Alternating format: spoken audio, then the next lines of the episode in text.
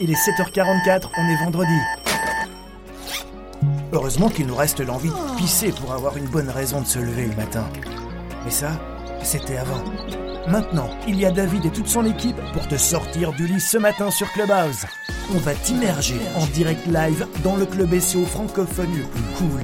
Réveille-toi chaque matin avec une équipe de folie. En direct live, une question à poser, une info à partager. Alors monte au créneau et prends la parole.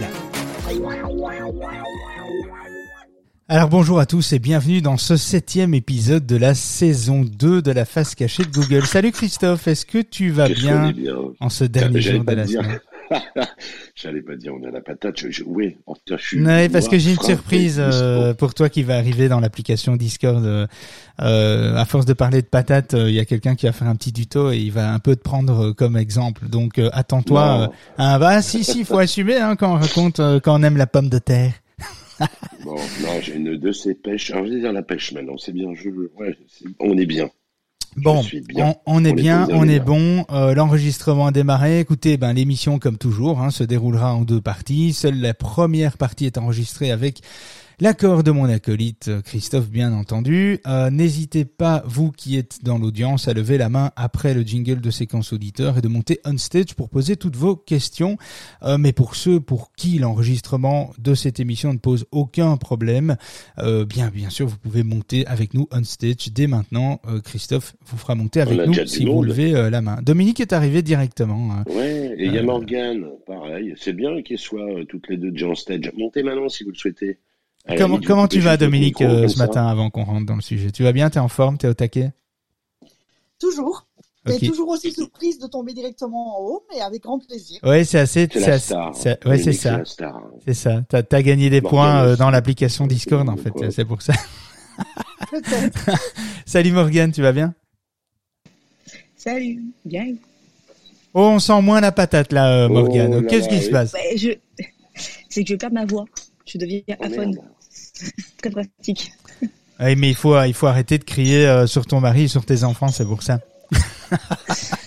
bon, allez, on va, on va, euh, on va commencer euh, tout de suite. Alors, il y a beaucoup, beaucoup de choses à dire ce matin, mais vraiment beaucoup. J'espère que vous vous êtes accrochés, que vous vous êtes installés, parce qu'on va parler de la pérennité du SEO déjà pour 2022, mais on va surtout, enfin, on va aussi parler.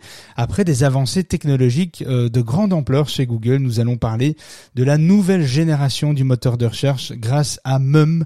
Euh, oui, rien que ça, hein, euh, ce n'est pas moi qui le dis évidemment, c'est Google. On en parlera juste après le sujet du jour. Alors, la pérennité, Google, alors il y a, y a d'un côté Google et il y a de l'autre côté les référenceurs. Alors, eh bien, il faut que ces deux mondes s'accordent, ce qui n'est pas toujours euh, évident. Hein, je, vous l'accorde d'ailleurs, euh, c'est pas toujours évident.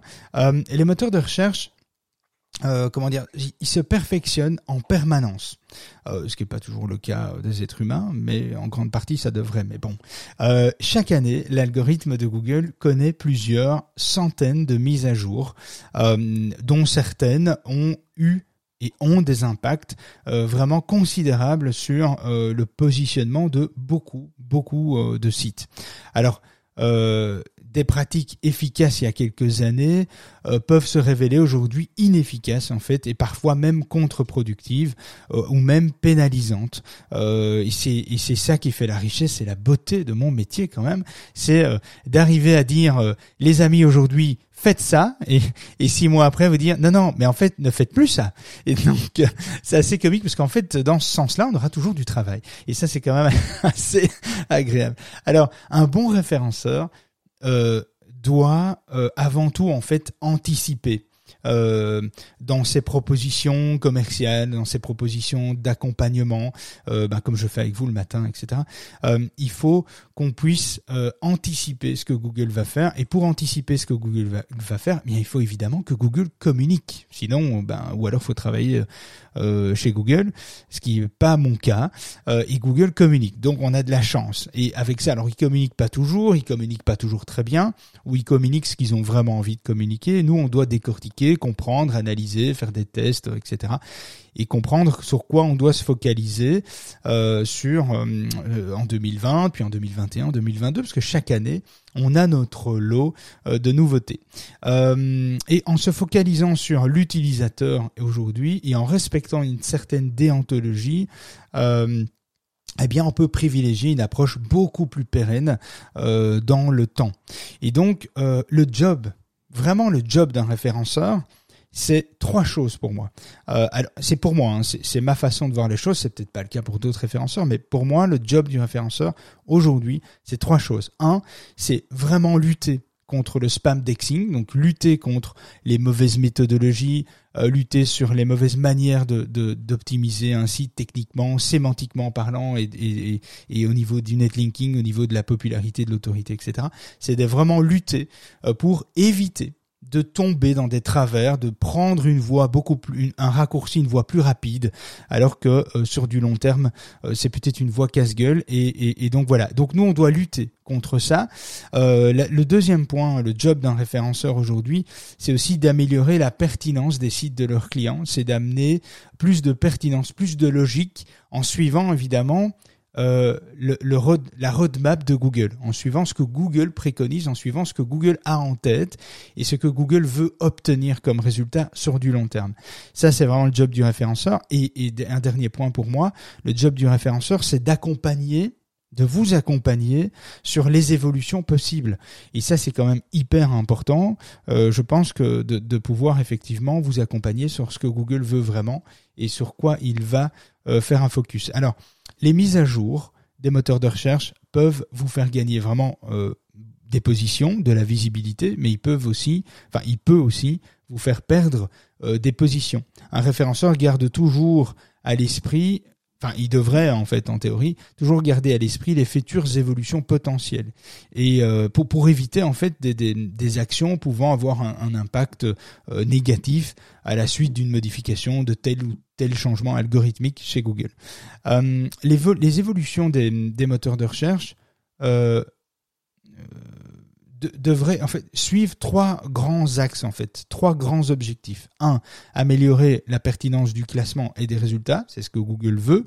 Enrichir l'expérience utilisateur, ça c'est ce que Google veut aussi et évidemment euh, lutter contre des, pratiques frauduleuses, pouvoir détourner l'algorithme euh, de Google, être plus malin que Google pour arriver à faire remonter des résultats qui sont peut-être pas forcément éligibles avec des mauvaises méthodes. Ça, c'est le troisième point euh, de, de, Google. Alors, le comparateur de prix euh, Twanga, j'en ai parlé en saison 1, mais je le rappelle, hein, le, parce que ça peut arriver aux plus grands d'entre nous, vraiment. Hein, le je dirais même que ça arrive souvent aux plus grands d'entre nous, parce que c'est les gens qui prennent le plus de risques. Euh, le comparateur de prix Twanga, euh, par exemple, à l'époque, a été impacté en 2011 par la mise à jour Google Panda.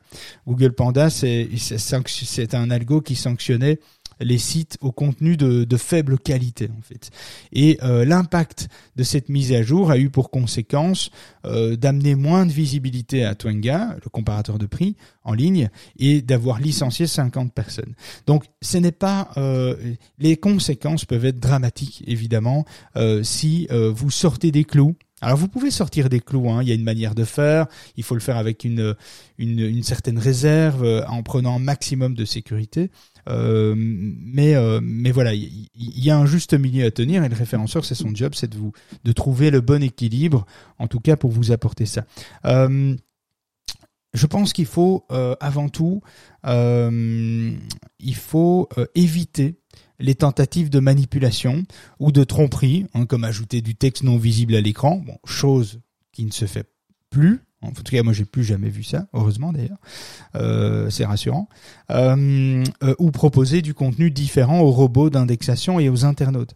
Ça, par contre, ça se voit encore en se disant tiens, euh, moi je veux que le visiteur voit ça, mais Google, je voudrais pas qu'il voit ça, je voudrais qu'il voit plutôt ça. Alors bon, voilà. Je pense que la transparence doit être de mise à partir du moment où on a un site internet et on veut être leader sur sa thématique. Il y a quand même des petites choses à éviter. Alors il faut jouer le jeu aussi euh, jouer le jeu des nouvelles fonctionnalités en intégrant les évolutions qui sont proposées régulièrement par Google, par les moteurs de recherche. Je pense aux données structurées. Euh, les rich snippets, on appelle ça les données structurées. C'est assez intéressant. Les données structurées, c'est c'est les formats euh, étoiles, vidéo, images dans Google. Euh, c'est le fait d'avoir les événements qui s'affichent en, rich snippet aussi, etc. Il y a, il y a plein de façons d'afficher des rich snippets, mais en tout cas, les données structurées existent et elles sont faites pour amener une meilleure expérience utilisateur, donc exploitez-les. Euh, le format AMP pour les actualités, pour Google News, pour accélérer le chargement de pages sur mobile, ça a été développé par Google pour que ce soit plus rapide et donc pour que ça apporte une meilleure, une meilleure expérience utilisateur. Exploitez-la. C'est dommage de ne pas exploiter des outils que Google met à votre disposition gratuitement. Euh, si vous ne les exploitez pas à un moment donné, eh bien il ne faut pas s'étonner que la concurrence qui les exploite passe devant. C'est en toute logique que ça se passe comme ça. Donc, jouez le jeu, Google sort une, une, une fonctionnalité, c'est pas qu'il en sort euh, des dizaines et des dizaines chaque, chaque année, donc quand il en sort, exploitez-la, intégrez-la à votre site, c'est important, exploitez tout ça. C'est toutes des opportunités qui sont là, sur la table, et vous pouvez, dont vous pouvez vous servir. Ce serait bête de pas s'en servir. Euh, alors, ne tentez pas non plus d'acquérir une popularité artificielle usurpée, j'ai envie de dire. Alors, c'est quoi une, une, popularité usurpée? Alors si on prend la définition de Google, c'est plutôt de l'achat de liens massifs, euh, des liens dans des, des, des, liens automatiques dans des, dans des inscriptions, dans des inscriptions d'annuaires par exemple. Bon, ça c'est banni, on voit de moins en moins ça. Donc heureusement, hein, le, le monde change et évolue positivement par rapport à ça pour d'autres choses, il y, a, débat, mais, en tout cas par rapport à ça, euh, il faut faire attention à ça aussi. On peut évidemment acheter des liens, on peut parce que c'est la loi de la jungle, le sponsoring. Euh, euh, si vous n'avez pas euh, quelque chose de hyper innovant, ça va être compliqué de vous faire parler de vous dans les médias. On est d'accord. Vous pouvez acheter un média. Vous pouvez dire, ok, je veux un article dans tel média. voilà, ben, ça coûte 1000 balles, ça coûte 5000, 10 000, 15 000. Bon, il y a tous les prix. Hein, il y, a, pour tout le monde. ok, ça va pas forcément vous pénaliser si vous ne faites pas que ça.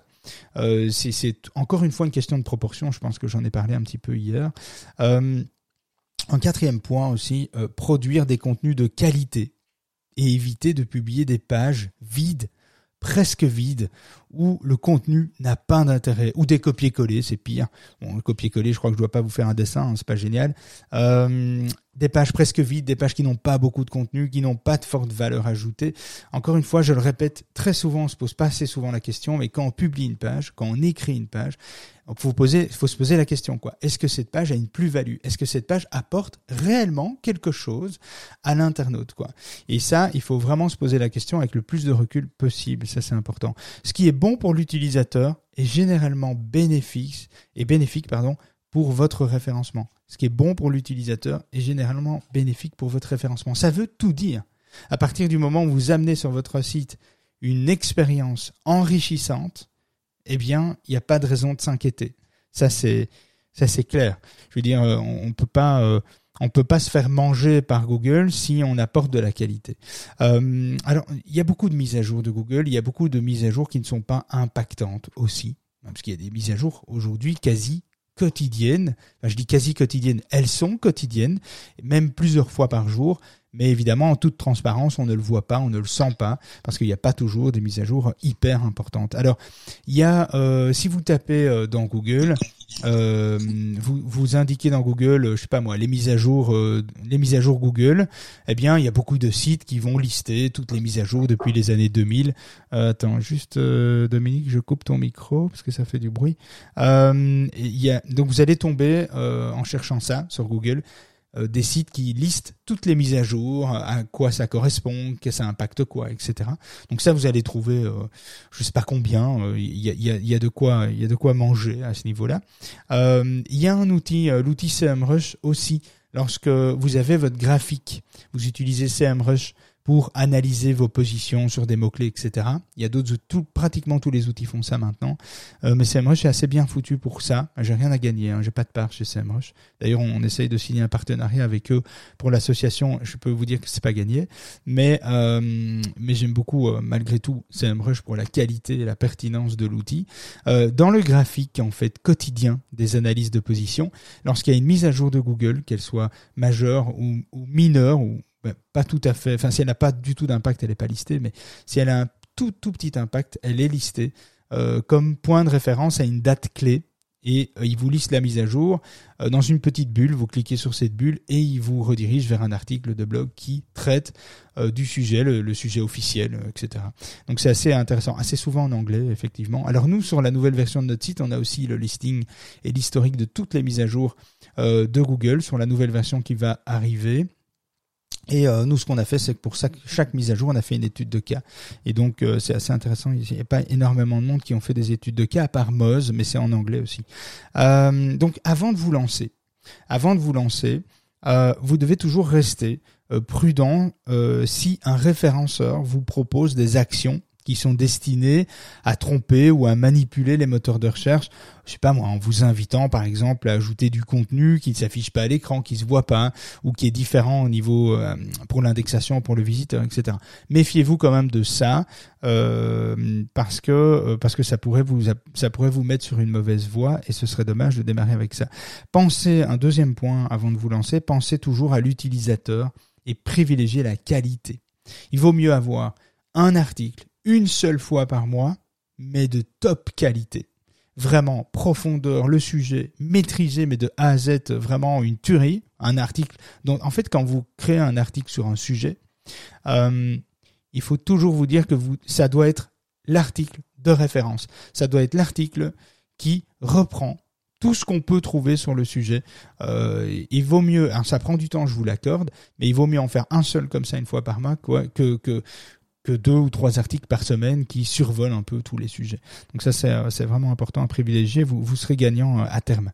Euh, et alors, évidemment, un troisième point avant de vous lancer, mais ça, je pense que c'est un peu dans tous les domaines d'activité. Il n'y a pas que pour le SEO. Hein. Pour Christophe, tu me contrediras pas certainement pour le social. C'est affirmer votre identité pour vous démarquer de la concurrence et apporter une vraie valeur ajoutée aux utilisateurs des moteurs de recherche. C'est important. Ben oui, mais euh, alors on parle de moteur de recherche, mais que ce soit pour du social ou pas, il faut euh, affirmer son identité, sa position et sa manière dont on veut communiquer, dont on veut fonctionner.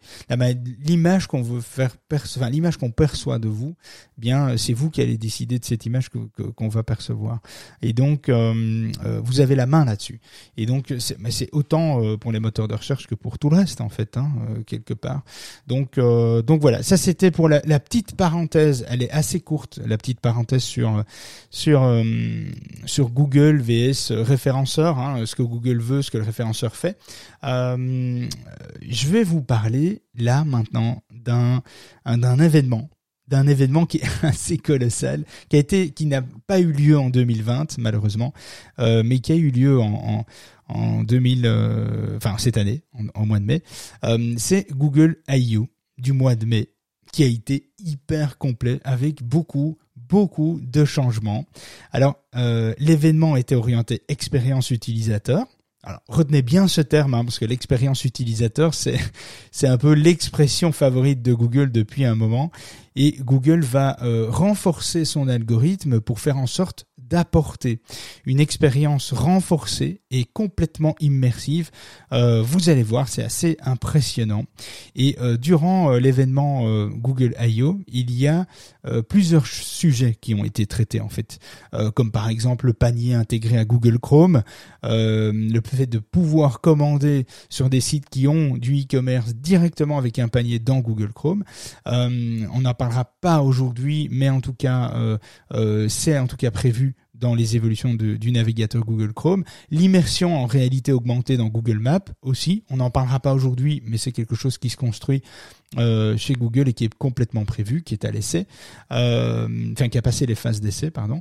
Euh, mais ce qui là, nous aujourd'hui, nous intéresse particulièrement, c'est l'évolution du moteur de recherche de Google, évidemment. Alors, on va commencer par la grande annonce de Google. Euh, c'est la nouvelle technologie de Google annoncée comme mille fois plus puissante que Google BERT. Google BERT, euh, dont l'objectif est de comprendre euh, le contexte de ta recherche pour te fournir en fait une réponse, une réponse à un contenu euh, un, peu dans l'idée du, schéma en étoile en fait. Euh, le schéma en étoile, c'est euh, comment dire, c'est une réponse sous différents angles, sans que tu aies besoin de reformuler ton mot clé ou ta question. je ne sais pas combien de fois ce que tu, je sais pas combien de fois tu, tu comment dire, tu cherches pour euh, préciser une recherche. Souvent, on, fait une recherche, puis on fait une recherche successive, etc. Euh, parce qu'on n'a pas tout à fait la réponse ou c'est pas très clair, et donc tu affines ta recherche. Euh, alors, c'est mille fois plus puissant ça s'appelle euh, ça s'appelle euh, le, le, MUM en fait hein, MUM. Mille fois plus puissant que BERT alors pour rappel hein, BERT c'est le nom donné à l'algorithme de Google qui a été déployé en octobre et en décembre 2019 derrière cet acronyme en fait se cache une mini révolution technologique où euh, vous entendrez en fait euh, tous les mots-clés du moment, hein, intelligence artificielle, machine learning, euh, commande vocale, etc. Et mum, autrement dit maman, hein, je ne sais pas pourquoi ils ont, il y a, peut-être, enfin, on va peut-être découvrir d'autres choses. Mum, ça veut dire maman, donc voilà l'algorithme mum. En gros, quand Bert arrivait à dégager le contexte générique d'un contenu ou euh, d'un passage de contenu en, analysant par exemple les mots-clés qui précèdent ou qui succèdent à un mot central pour te répondre de la manière la plus pertinente possible, eh bien Mum va quant à lui beaucoup plus loin dans l'analyse de résultats en multitâche. Alors le multitâche, euh, dans l'algorithme de Google, c'est ce qui va arriver euh, dans les prochaines années. Le multitâche, c'est quoi? En fait, Mum acquiert des, connaissances par elles-mêmes, hein, le principe même du, machine learning. Quoi. Et euh, MUM euh, comprend et analyse euh, tous les contenus dans 75 langues, 75 langues, génère du langage, interprète du texte, des images, des vidéos, des fichiers audio, audio pardon, et tout cela, il analyse ça en même temps. Ce qui n'est pas le cas aujourd'hui dans les moteurs de recherche euh, tels que Google, Bing, euh, Quant, etc. Et donc, un, exemple, je, vais vous donner euh, deux exemples en fait. Un exemple qui a été donné durant la conférence Google I.O. Et moi, je vous donnerai ensuite un, autre exemple concret que vous allez pouvoir tester et, voir le résultat. C'est assez bluffant. Alors, le premier exemple serait de taper par exemple la requête j'ai parcouru le mont Adams et euh, je veux maintenant faire euh, la randonnée au mont Fuji l'automne prochain. Que dois-je faire euh, différemment? Que dois-je faire différemment pour m'y préparer? Si tu poses la question dans Google en version évolution MUM, eh bien aujourd'hui Google, il aura aujourd'hui Google aura quelques difficultés en fait, à, vous fournir des, résultats vraiment pertinents, il n'y arrivera pas en fait. il n'y arrivera pas en une seule requête. Vous allez devoir faire plusieurs recherches, comparer, lire des actus, etc. Euh, et en, en unissant en fait la simulation faite à Google I.O. de MUM, Google a pu mettre en évidence en une seule recherche je vous dis, écoutez bien, en une seule recherche, il a pu mettre en évidence les différences et les similitudes entre les deux montagnes en termes de, de, météo, de, euh, de dénivelé, de topographie, euh, et de mettre les produits. C'était quand même assez intéressant. C'était assez bluffant de voir ça et de mettre les produits en face pour avoir le bon équipement pour parcourir le mont Fuji euh, comparativement au mont au mont Adams. Et donc et comme même est est un, euh, un multimodèle, en fait, eh bien, Mum peut te répondre avec du texte, mais aussi des images, des vidéos, de l'audio, du podcast et euh, certains contenus, même certains contenus locaux qui répondent mieux à ta question que dans ton pays ou dans ta langue d'origine de ta recherche. Et c'est là où ça devient intéressant. Mum te, te, te répondra et te montrera à l'écran des contenus qui ont, qui s'il y a des contenus qui sont de meilleure qualité dans d'autres pays, sur base de ta question, eh bien Mum va te proposer le contenu de ce pays, de cette langue-là, directement traduite dans ta langue. Donc c'est quand même assez colossal ce que Google est occupé à faire. Donc en gros, euh, pour nous, évidemment les propriétaires de sites, ça pose évidemment question, euh, car nos sites, à nous tous, seraient effectivement mis en concurrence avec d'autres sites similaires à notre thématique dans d'autres pays et dans d'autres langues. Alors évidemment, Google euh, n'en a pas parlé hein, durant sa conférence de cet aspect-là, mais on peut imaginer dans les prémices de cette euh, technologie que la concurrence sera beaucoup, mais alors beaucoup plus rude. mais John Mueller de Google répondra comme toujours que si on offre la meilleure réponse à l'internaute, nous n'avons pas à nous inquiéter, nous n'avons pas à nous en faire. Alors pour ceux qui ne connaissent pas euh, John Mueller, John Mueller occupe chez Google le poste de Webmaster Trends Analytics. Euh, donc euh, en gros, il répond aux questions des SEO par visioconférence dans la majorité du temps et il est un peu le porte-parole du monde du search pour les pros comme nous. Voilà, comme ça vous savez qui est John Mueller. Vous pouvez taper dans Google, vous allez voir où il travaille, ce qu'il fait, ses interventions, etc. Un autre exemple euh, plus concret, euh, euh, si je vous dis AstraZeneca, Pfizer, Moderna, Johnson Johnson, les vaccins en fait distribués dans le monde entier ont tous des noms différents. En fait, en vérité, il y a plus de 800 noms de vaccins sur la Covid-19.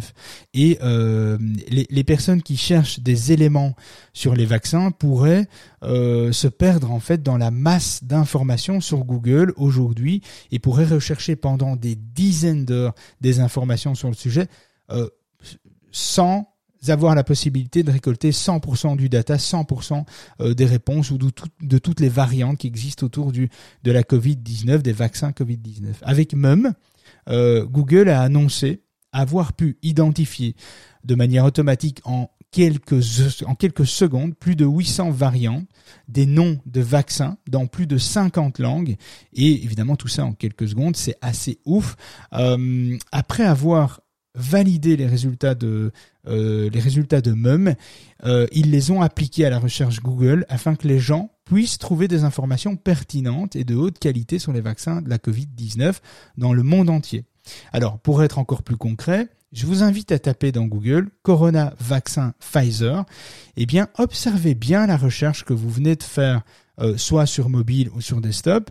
Euh, vous allez voir que vous avez une page de résultats déjà structurée avec MUM. C'est le premier exemple qui est euh, proposé avec euh, euh, déjà une variable, une variante de mum. vous allez trouver en fait dans la colonne de gauche sur desktop et à l'horizontale sur mobile, vous allez trouver une colonne avec un menu supplémentaire pour naviguer entre l'aperçu du vaccin, les premiers résultats du vaccin, l'actualité, l'efficacité, les effets secondaires, les questions fréquentes et la sécurité. Euh, tout ça en une seule requête, en une seule recherche. Donc, euh, tu vas voir apparaître euh, comme, comme cela, comme je disais, dans un menu de navigation supplémentaire, sans avoir besoin de reformuler ta demande. Google a anticipé les questions et réponses à structurer autour du sujet de recherche. Euh, et tu as ce type de recherche dans plus de 50 pays et pour plus de 800 variantes de vaccins. C'est énorme. Et là, on peut voir, euh, que Google en fait promet une expérience euh, très immersive et hyper efficace à l'avenir. Et il n'y a pas, encore de date de lancement parce que je vous vois venir. Enfin, j'ai eu pas mal de questions quand j'en ai parlé il y a quelques mois euh, avec un groupe d'amis. Je disais tiens, mais quand est-ce que ça va sortir? Comment ça va marcher euh, Est-ce que ça va être progressif, etc. Il n'y a pas de date de lancement actuellement connue. Il faudra sans doute encore attendre un bon moment avant que Google déploie cette techno dans le monde entier, dans toutes les langues, dans tous les pays, etc. Et surtout dans tous les domaines d'application mais euh, on croise déjà des tests aux États-Unis, particulièrement dans le domaine de la musique. Par exemple, si tu cherches Rolling Stone, eh bien, tu as ce même type de résultat en colonne de gauche, très structuré, ou à l'horizontale, à l'horizontale sur mobile, euh, les paroles, les groupes, l'histoire, les albums, etc. En une seule recherche. Euh, de toute façon, Google va déployer cela d'abord sur les thématiques populaires donc avant de, de s'attaquer à des requêtes de niche, hein, ça c'est c'est évident. Alors à mon sens, deux à trois ans seraient nécessaires pour que euh, pour que l'ensemble de la recherche soit impacté par cette technologie. Euh, enfin, c'est ce n'est que mon avis évidemment. Euh, euh, c'est de la c'est de la pure spéculation de ma part, hein, c'est évident. Mais je pense que ce délai euh, d'implémentation me semble raisonnable pour une boîte comme comme Google. Eh bien, venez me dire ce que vous en pensez de cette de cette techno justement montée avec avec nous Instead. Ce que toi quoi, euh, euh, Dominique? Alors, Dominique, j'ai peut-être perdu. Non, j'arrive, j'arrive. Allez, que je retrouve ma, page. Euh, mais c'est super impressionnant tout ce qu'on va pouvoir faire dans les années à venir avec toute l'intelligence artificielle. Après, il y a toujours un peu le côté éthique qui reste, qui reste à, à, garder toujours en tête. mais c'est vrai qu'il y a un potentiel inouï au niveau des datas. Et d'où l'importance justement de sécuriser nos datas et que et d'avoir toujours un peu euh, un œil vigilant par rapport à par rapport à la protection des à la protection des données. Ah, exactement. Et Morgane, toi, t'en penses quoi? Et après, on, coupera l'enregistrement pour laisser monter euh, les autres qui ont des questions euh, pour pas pour pas bloquer tout le monde. T'en penses quoi, toi, Morgane? Je peux pas trop parler là. Ah bah écoute, il euh, y a pas de problème. euh, alors je vais euh, je vais couper l'enregistrement. Merci de nous avoir écoutés, d'avoir encore une fois été si nombreux. Euh, le vendredi c'est toujours un petit peu, hein. c'est restez là. Oui, le, vendredi c'est toujours un petit peu plus calme. Vous allez pouvoir écouter ce replay du septième épisode d'ailleurs de la saison 2 directement dans l'application euh, Discord ou sur iTunes Store bientôt. Alors euh, ceux qui sont on stage, qui ont envie de poser la question, qui ont envie de réagir à l'actu du jour, aux évolutions de Google, eh bien vous pouvez monter juste après ça. Si tu viens d'arriver dans la room, c'est que tu es encore plus flemmard que les autres. Mets ton réveil à 7h44 chaque matin pour écouter et monter en stage avec David et toute son équipe. Notre objectif? Te donner un sacré coup de visibilité avec plein de petites perles SEO. Bon, maintenant, c'est à toi. Monte en stage. Viens réagir à l'actualité du jour. Pose ta question. Viens nous partager ton business. Nos auditeurs les plus cools de la galaxie sont ici. Alors nettoie ton micro. Et viens.